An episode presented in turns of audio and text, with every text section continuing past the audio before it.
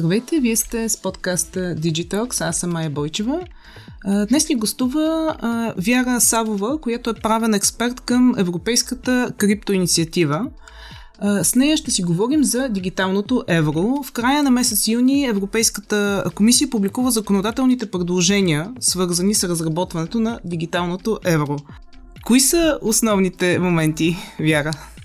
Да, благодаря за поканата на първо място и в действителност в края на юни, 28 юни, Европейската комисия лансира своят пакет от законодателни предложения, които са под така общият наслов единна валута, т.е. с фокус върху еврото. И един от тях, даже два от тези регламенти, които са в този пакет, са насочени към дигиталното евро. Като единият е конкретно за въвеждането му, а другият е насочен към доставчиците на платежни услуги на ниво държави членки, които не са част от еврозоната и начина по който те ще оперират в тази новосъздаваща се рамка. Но е важно да отбележим, че това е само половината от работата, която се случва в момента посока създаване на дигитално евро, тъй като от друга страна силно значение има и работата на Европейската централна банка, които към момента са публикували 4 доклада, в които се съдържат по-скоро техните изследвания в насока това какво ще представлява дигиталното евро и как то ще бъде дистрибутирано като платежно средство на ниво Европейски съюз. Но ако се върнем все пак към този законодателна рамка, без нея не може, тъй като както и да се направи чисто технически едно такова решение, все пак не може да се въведе една официална валута. Толкова лесно или напълно е невъзможно да се въведе и без закон.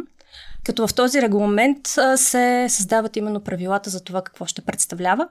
Като към момента това, което е предложено от комисията, е, че Европейската централна банка ще бъде институцията, която ще може да издава, да емитира дигиталното евро, но и да позволява на народните банки, така националните банки на държавите членки, които са в еврозоната, да издават или иначе казано емитират дигитално евро, което вече след това да може да се пускат в употреба и да може гражданите, които го ползват, да имат едно право спрямо емитента да получат равностойността на дигиталното евро в евро. А какво ще представлява самото дигитално евро? Да, това е един страхотен въпрос, който за момента няма конкретен напълно отговор, тъй като, както казах, има две посоки на развитие на този така доста мащабен проект, който има своето начало още 2020 година, ако не и даже по-рано като концепция. И идеята е всъщност да се създаде една дигитална версия на еврото. Като много хора ще кажат, ама то вече има, ние нали спокойно плащаме с карти, например, с електронни пари, защо ни е това дигитално евро? Като отговора, който специално комисията, определени представители на Европейската комисия и Европейската централна банка дават, е да, имаме евро, имаме и тези разплащателни възможности, които са дигитални на база на определени услуги, но ние нямаме наистина дигитално евро, което да е репрезентация на нашата общо европейска валута, което да може по този начин, по който и самото евро се ползва с тази защита на Централната банка и с все пак това право, което гарантира на всеки държател на еврото неговата стойност. Така че опита в случая е да се направи една абсолютно дигитална версия на това, което ние имаме като евровата банкнота и евровите монети. Като тази дигитална версия обаче още от самото начало е планирана като алтернатива, не като заместител. Така че като част от тези предложения, които са от 28 юни, има и регламент, който всъщност поощрява употребата на еврото като разплащателно средство под формата на банкноти и монети. Тоест, нали, по този начин комисията дават както допълнителна сигурност, че нямат намерение да заместят физическото евро. Това, което имат намерение да направят, е да направят негова дигитална версия. Тоест, то ще бъде като допълнителен вариант за разплащане на еврото. Точно така, като вече има и специфични изисквания, които ще бъдат въведени нали, по силата на този регламент. Ще видим, нали, с течение на времето той тепърво ще се обсъжда. Все пак Европейски парламент и Съвета на Европейския съюз все още не са се изказали, така да се каже, точно какви проблеми виждат и какви корекции смятат, че следва да се направи. Така че сме много далече от финализирането му. така амбициозният таймлайн е да се случи преди европейските избори, т.е. преди изборите за евродепутати, които са юни месец, което е почти напълно невъзможно. Но това са така за сега плановете и с въвеждане 2027-2028 евентуално. Така че казвам евентуално, тъй като регламентът е само едната част, вече след него трябва и Централната банка да вземе решение дали да продължи с този проект и вече при наличието на законодателната рамка и Европейската комисия и Централната банка финално да решат дали все пак ще имаме дигитално евро. Но само по себе си то не следва да се различава като функционалност от това, което ние вече познаваме като дигитални средства за разплащане и като дигитални версии на нашите средства, като каквито, например, получаваме по банкова сметка. Какви са плюсовете? Предполагам има и минуси, разбира се. За няколко от тях вече така активно се говори, като сигурността, поверителността и за това ще попитам след малко, но какви са плюсовете и какви са минусите, ако можем да ги обобщим? Разбира се, да. Плюсовете са това, че се емитира от Централната банка. Минусите, за съжаление, също са това, че се емитира от Централната банка. Плюса и минуса. В общи линии, да. Това е проблем и обаче и възможност за решение на конкретни проблеми, с които, примерно, други криптоактиви се сблъскват. Като основния плюс, разбира се, че тази дигитална репрезентация на еврото си има правната сигурност, правната и фактическата сигурност за тази стойност в лицето на Централната банка и на народните банки на ниво държави членки, които са от еврозоната. А минусите са, че това е един проект, който към момента е несигурен и не е много ясно точно по какъв начин ще бъде въведен. Както коментирахме, все още няма нито финална рамка, нито финален прототип, така да се каже, но също така има и специфики, които са във връзка с самата му роля на валута, която все пак е на Централна банка. И това е, че той по никакъв начин не е планиран като инвестиционен инструмент. Тоест не е възможно, примерно, да се получава лихва, това е изключено от самия проект на регламента, да се генерира лихва върху дигиталното евро, което се държи в дадения портфейл от лицето, като има и специални разпоредби в рамките на предложението, съгласно които се ограничава и възможността за това еврото да се държи като съхранение на стойност. Тоест, той има изключителната функция да служи за разплащане, като най-вече е планирано за разплащане, което е между лица, за онлайн закупуване, както и физически в магазини. Като вече ще видим по какъв начин това ще се случи, тъй като огромна роля имат както банките, както казах, централните банки, националните банки, но и на ниво държави членки всъщност тези институции, които ще служат за разпространението и за ползването, са доставчиците на платежни услуги. Как ще се гарантира сигурността и поверителността? Това са така основните притеснения на всички скептици. Ами да, със сигурност е доста притеснително, особено предвид това, че в съзнанието на хората, като се каже CBDC, което е Central Bank Digital Currency, какъвто подвид е дигиталното евро, се мисли за нещо от типа на дигиталния юан и за тази система, изградена върху наблюдение и следене върху всяка една транзакция, направена от всяко едно лице. Като поне така до някъде обнадеждаващото е, че още от самия прототип и от самото начало на дискусиите относно това как ще изглежда дигиталното евро, въпросът за сигурността и поверителността на данните стои изключително централно. Като, например, Европейската централна банка, както казах, работи по различни доклади, с които индикира прогреса си по повод на техническите възможности за въвеждане на дигиталното евро. И всъщност първият доклад до голяма степен е фокусиран върху защита на данните. И те самите казват, напълно невъзможно е дигиталното евро да бъде анонимно, което до някъде е логично, но стремежът ни е все пак дигиталното евро да дава същата сигурност на хората, които го използват, както използването на традиционни платежни услуги. Тоест, по същия начин човек може да се чувства защитен и неговите данни да са защитени, колкото се чувства защитен при използването, примерно, на банкова сметка или на друга услуга, която му дава разплащателна сметка. Така че, нали, това те казват един вид, това е максимума, който можем да предложим. Но също така има и един малко по-така интересен момент, тъй като съгласно проекта за дигитално евро говорим за онлайн плащане, но и за възможност за офлайн плащане. Като поне на теория това офлайн плащане следва да дава максимална така невидимост на това за какво се плаща. Като това, което се дава като пример е, ние всъщност ще, нали, с тази концепция за техническото изпълнение на дигиталното евро се стремим към това да направим алтернатива на теглянето на пари от ATM. Тоест, ние, нали, ще знаем, че парите са изтеглени и са преместени на наречената офлайн сметка, но няма да знаем точно за какво са платени. Така че това е най-близкото до физическото използване на еврото, до което е възможно да се стигне все пак с този тип дигитална репрезентация. Така че се мисли в тази насока, има изключително много все още притеснения, които идват и от индустрията, но и от самите представители на институциите. Така че с течение на времето ще се види точно как ще бъдат решени тези проблеми.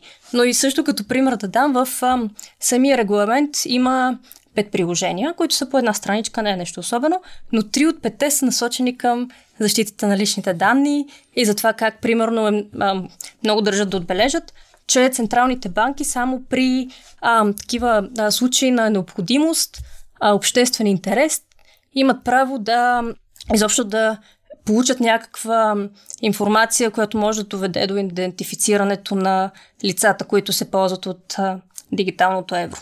Иначе не би следвало при нормално ползване Централната банка изобщо да знае какво се случва.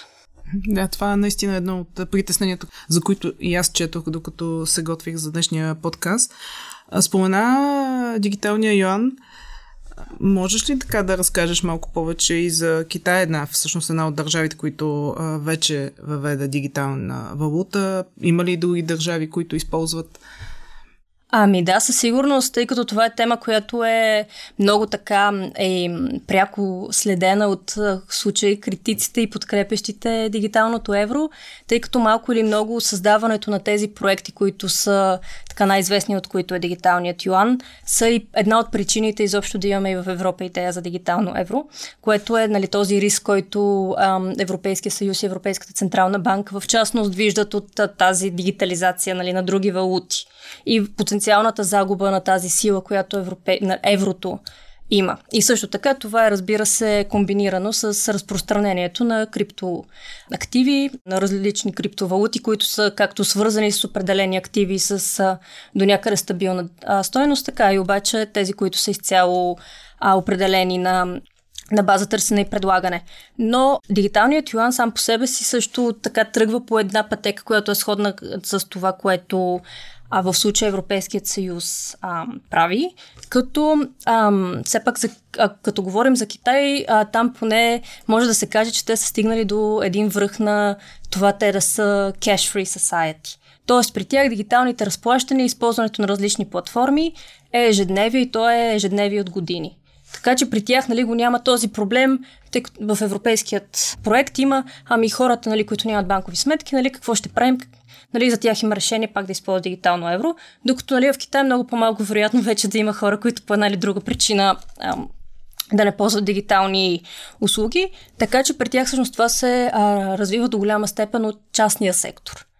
Но това, както може да се предположи, води до определено ниво на притеснение от страна на централната власт и сега се работи над концепция, която да елиминира нуждата от тези така междинни звена, които да са частните изпълнители, нали, частните Alipay и подобни доставчици на услуги. Така че има и в момента, даже в някои райони на Китай, се пробва изцяло да се плаща само с дигитален юан на различни служители и работници, така че изцяло вече да не се използва, нали, от едно на ръка физическия юан, но също така да се минимизира използването на различни услуги, които така малко или много да елиминират силата на електронния юан. Но е интересно, че примерно в момента се работи над дигитална рубла, което според мен много малко хора специално са чули за тази информация от Русия в последните месеци, но те прототипират също рубла, която е горе-долу по модела на дигиталното евро. Имаме Централната банка, но имаме и това участие на частния сектор. Все пак за разпространението, за проверката на хората, които използват услугите. Така че, нали, това е като първа фаза на подобен тип проекти, като вече с течение на времето, какъвто е примера на Китай. Нали, по-дългосрочно погледното може да ги има тези амбиции да се елиминира частния сектор в много места, но като цяло първоначалното начало на такъв проект е много малко вероятно без тази инфраструктура, която вече съществува. Има ли и други държави, които са въвели дигитална валута? В Латинска Америка има примери, които по една или друга така причина са успешни или не. В Америка в момента също има няколко проекта, които се опитват да развиват дигиталният долар, тъй като там, както знаем, основните стейблкоини, така наречените, нали, което са дигитални активи, които имат твърда стойност, по принцип са прикрепени към долара, което, нали, още е един голям риск за банката и за финансовата система, поне според представителите на централните банки. Така че със сигурност това е огромен интерес. В случая Австралия работеше, прототипираше Сингапур. На много места има така опити за иницииране на различни проекти, които обаче, въпреки че имат като обща шапка, CBDC, това, което е под капака, до много голяма степен в различни случаи се различава. Тъй като може да има, нали, еднотипно функциониране, но в крайна сметка да е постигнато с различни технологични средства. Като, например, това, което в момента Европейската централна банка се опитва също да прецени, е как да изглежда технически дигиталното евро, тъй като има различни начини на изпълнение. И това, което примерно се прави, е прототипират се различни модели, както на технологията, която се използва, така и на фронтенда, който всъщност ще бъде видим за потребителите и в крайна сметка ще се прецени. Като в момента е DLT, тъй наречената Distributed Ledger Technology, е един от вариантите, но е по-вероятно все пак да не се използва. DLT е да се използва нещо по-традиционно или поне да е нещо средно между двете. Добре, така, един друг въпрос, който често скептиците задават. Всъщност трябва ли ни дигитално евро, тъй като и ти също каза, че реално основната му функция ще бъде за разплащане. Ние имаме различни инструменти за разплащане. За какво ни е тогава дигитално евро? Ами това е един страхотен въпрос, който и от Европейската комисия си задават. Така малко да издам и информация от кухнята, но реално погледнато самото предложение за дигитално евро следваше да е излязло още преди около година и половина. Но самата Европейска комисия по една или друга причина, разбира се, това не е единствената и работа, но по една или друга причина бавеше това предложение, като информацията, която стигна до нас, е, че включително някои от еврокомисарите не бяха съвсем съгласни с това законодателно предложение и изобщо създаването на дигиталното евро. Като коментирахме вече част от проблемите, но също така наистина един огромен проблем е точно къде ще попадне в цялостната вече съществуваща и много добре развита екосистема на разплащателни средства и доставчици на услуги. Като сега предстои доста интересен период, в който, както казахте, първо ще се коментира предложението за регламент от Съвета на Европейския съюз, вече които са представители на министерства от държавите членките, финансовите министри, вече се срещат и това, което имаме като така информация пак от кухнята, е, че те до голяма степен са изразили съгласието си с това предложение. Така че добро или лошо, явно дигитално евро ще има. Но предстои така в края на месеца те ще излязат с официална позиция, нали, ще имаме повече информация за реалното им мнение, но до момента това, което е че хората не разбират напълно и технически как ще се изпълни, и практически как ще се ползва, но като цяло това, което е като общото мнение, е, че най-вероятно е стъпка в правилната посока или поне е стъпка, която е на практика неизбежна. В сегашния климат пък е нещо, което вече институциите и Централната банка са вложили много енергия и време. Така че предстои да видим самото изпълнение, не толкова дали ще го има. Добре, и като финал един друг въпрос, така доколко ще засегне нас, България, дигиталното евро, като знаем, ние още не сме в еврозоната, така че... Това е един страхотен въпрос, който всъщност... се опитва така да му се намери отговор, както в един допълнителен регламент, който е към регламента, за който споменах, нали, за доставчиците на платежни услуги в държави членки, които не са част от еврозоната, така и в момента в де-факто разговорите в, между министри. Като това, което в момента съществува като предложение е най-вече в посока това български, нали, регистрирани, примерно в България, нали, като държава, която е извън еврозоната, но български доставчици на такива услуги, на платежни услуги, да могат все пак да оперират редом със своите колеги, така да се каже, от други държави членки, без да имат това ограничение. Така че всъщност това е в регламента, който се посочва. И отделно ние, за да можем като граждани на България да използваме дигиталното евро, първо със сигурност ще изчакаме повече, отколкото държавите в еврозоната, но освен това трябва да изчакаме и да се изготви едно споразумение между Централната банка и Българската народна банка и на база на него всъщност вече да може да се използва дигитално евро, тъй като съвсем основателното притеснение в случая на комисията и на Централната банка е, че ако се въведе свободно дигитално евро в държави, които са извън еврозоната, то тогава какъв е смисъл от еврозоната? Нали, въпреки че ще има лимити на ползване на дигитално евро, но в крайна сметка това би довело до създаването на паралелна евровалута. Така че се мисли точно как да се направи, нали, с тези допълнителни споразумения и освен това все пак някакво ограничение най-вероятно в сравнение с държавите от еврозоната. Добре, благодаря за това участие. Наистина темата е много интересна и тепърва предстои да видим какво ще се случи. И аз много благодаря за поканата. А на вас, ако искате да ни гледате, може да последвате нашия канал Digitalk в YouTube. Ако искате само да ни слушате, може да го направите в SoundCloud, Spotify, Google Podcasts и iTunes. Благодаря ви и до скоро!